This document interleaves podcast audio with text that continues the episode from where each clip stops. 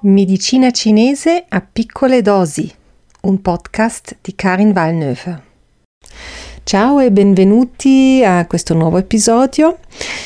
Eh, oggi vorrei continuare a parlare del sistema funzionale di fegato, ma spostandomi su un altro argomento, su un altro quadro di disequilibrio in verità, Abbiamo parlato della stasi di C finora e adesso vorrei parlare del calore, calore di fegato, così si chiama il quadro di disequilibrio, ma ecco, prima di arrivare a questo quadro, alle cause, a quello che possiamo fare per contrastarlo, ehm, molto brevemente vorrei cercare di chiarire di cosa parliamo quando parliamo di calore.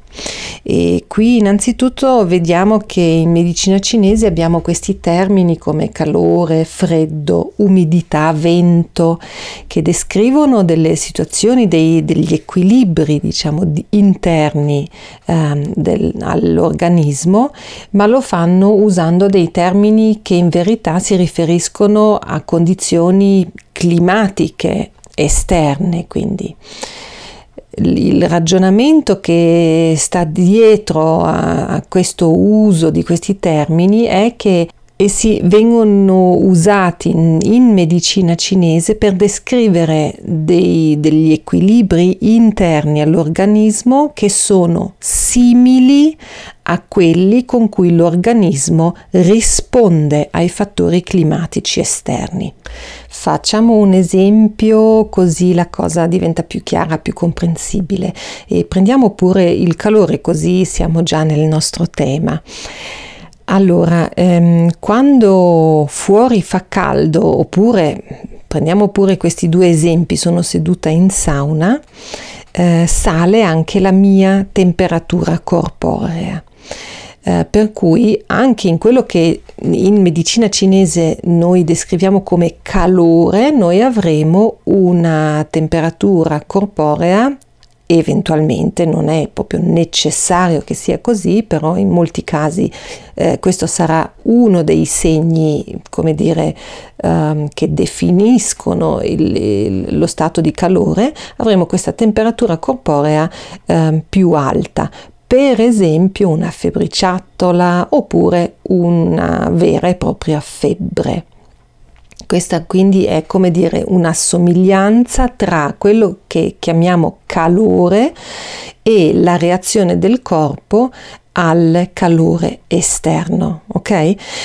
Cos'altro succede quando io sono esposta a calore esterno? Succede che la circolazione sanguigna aumenta ehm, nel calore esterno, quando io sono seduta in sauna, questo ha il senso, lo scopo di aumentare anche la circolazione sanguigna superficiale sotto la pelle e poi in combinazione con la sudorazione mi permette eh, di controllare la temperatura corporea, di non farla alzare troppo.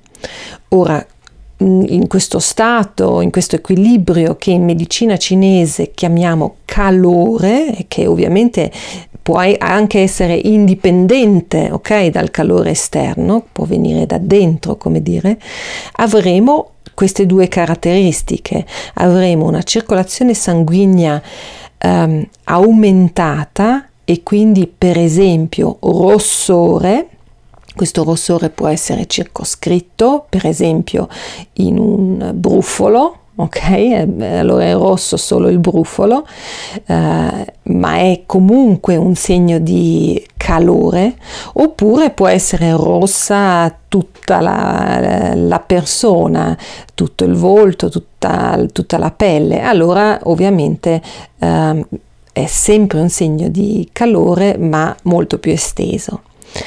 E cosa abbiamo detto? La seconda cosa è che ovviamente nel calore anche la um, circolazione sanguigna eh, periferica e quindi sotto la pelle aumenta e eh, questo poi nella logica della medicina cinese eh, porta a una maggiore sudorazione, quindi anche un, um, una maggiore circolazione del sangue nella superficie del corpo e una maggiore sudorazione sono segni di calore.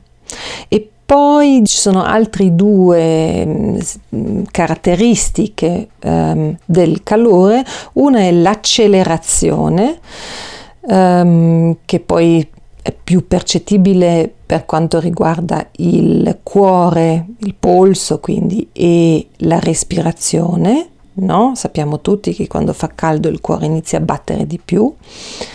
E poi l'ultima caratteristica direi che è la salita, una maggiore salita del C e del sangue, quindi un maggior afflusso di C e sangue anche alla parte alta, alla testa innanzitutto.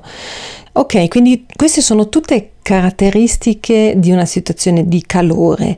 Ora, abbiamo detto, questo, queste, queste reazioni del corpo possono essere indotte da calore esterno, ma ovviamente possono essere indotte anche da calore che viene da dentro, senza che fuori faccia caldo. Se una persona ha un equilibrio interno che va in questa direzione, dove è presente calore, allora eh, anche se in un ambiente fresco, eh, avrà eh, rossore, avrà eh, una sudorazione maggiore, avrà mm, un polso accelerato e così via ok?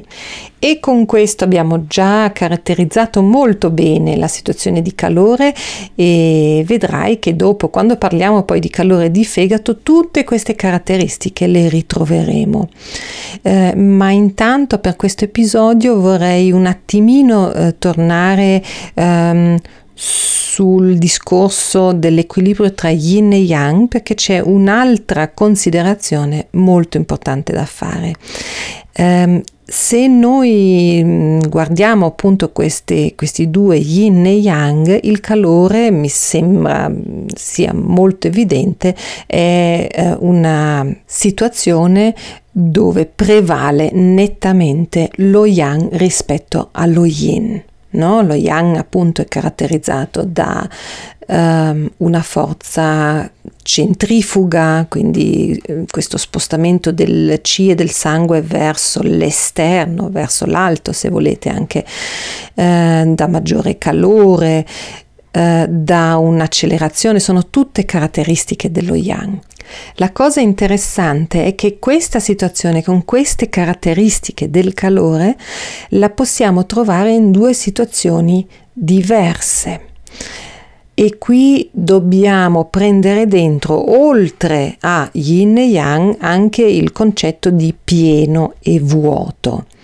E diventa forse un pochettino complicato spiegare il tutto a voce, sarebbe molto più semplice disegnarlo, però se ti immagini che yin e yang sono due risorse. Qui parliamo di yin e yang in, tempo, in termini proprio generali, quindi potremmo anche parlare di radice yin e radice yang, quindi molto molto fondamentale eh, questo discorso. Allora immagina questo yin e yang molto generico che sono due risorse dell'organismo, due forze. Una è la forza di riscaldare, di essere attivi, così via, questo è lo yang, eh, lo yin invece è la capacità dell'organismo di nutrirsi, di calmarsi, di interiorizzare le proprie energie. Queste due risorse eh, possono essere sufficientemente forti ognuno per sé, oppure possono essere troppo deboli.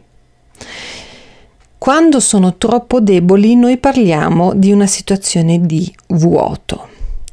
Ora, oltre a queste capacità, a queste risorse, questo yin e yang fisiologico, può esserci qualcosa nell'organismo che disturba, qualcosa di non fisiologico, di patologico che non dovrebbe esserci. E questa situazione, quando c'è qualcosa di patologico in più, oltre a yin e yang che dovremmo avere, noi parliamo di una situazione di pieno.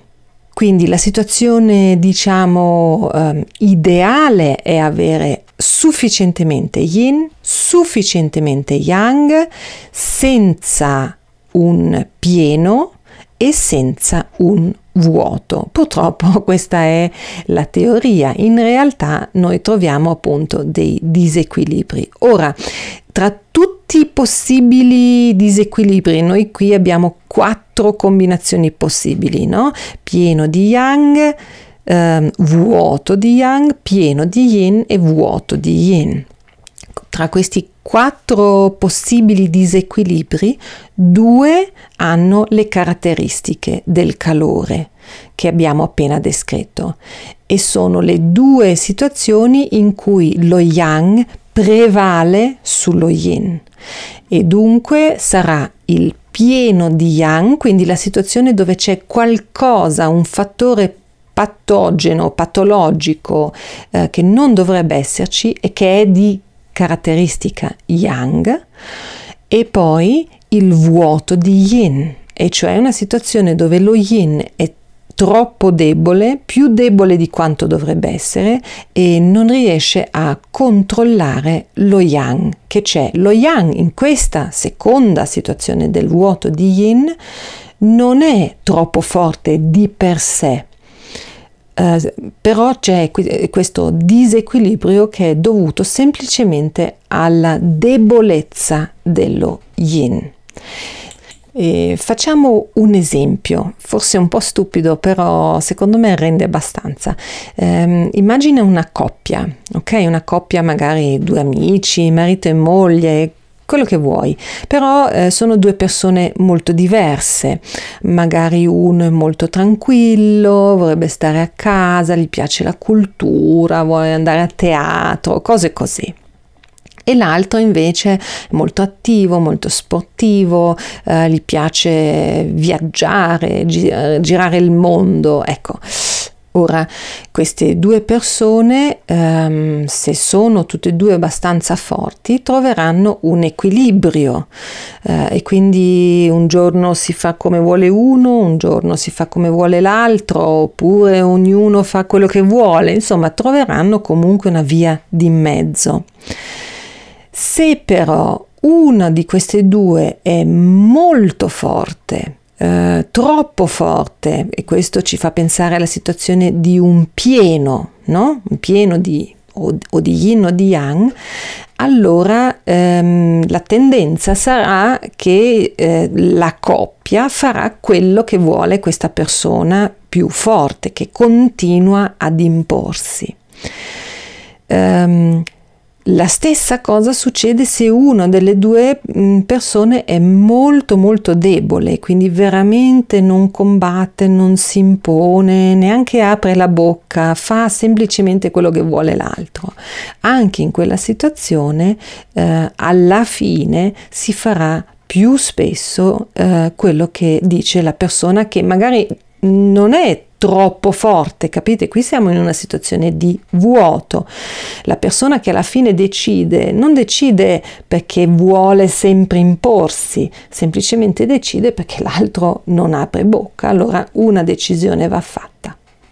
Ecco, eh, questa è un po' un, un'immagine forse un po' stupida, però che ti fa capire che eh, quali sono queste due situazioni pieno di yang e vuoto di yin in cui noi avremo comunque caratteristiche molto simili, caratteristiche che per la medicina cinese corrispondono a calore. E abbiamo due termini per queste due situazioni, uno è calore pieno e l'altro è calore vuoto, calore pieno da troppo yang, yang patologico calore vuoto deriva da una debolezza della radice yin. Ok, la prossima volta parliamo poi del quadro di calore di fegato. Ciao ciao e alla prossima volta.